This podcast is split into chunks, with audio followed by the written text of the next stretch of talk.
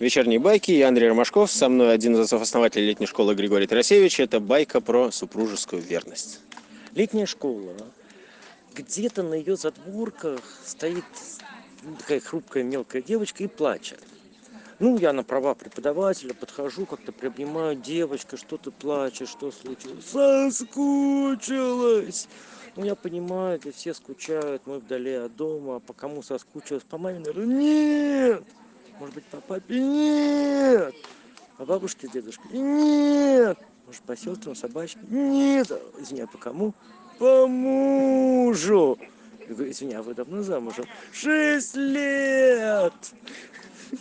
Собрала вещи и уехала. А сколько лет этой девочке было? Ну, можно посчитать, что как минимум, если ш- 18 плюс 6, то, соответственно, 24, может быть, больше. Как же но вы- так? Ты но не- выглядела она на школьницу. Не выдержала Расставание печали с уехала? мужем, да, на первый раз одна так долго без мужа. История даже не о супружеской верности, а о настоящей любви. Да. Спасибо, Григорий Тарасевич. Вечерние байки.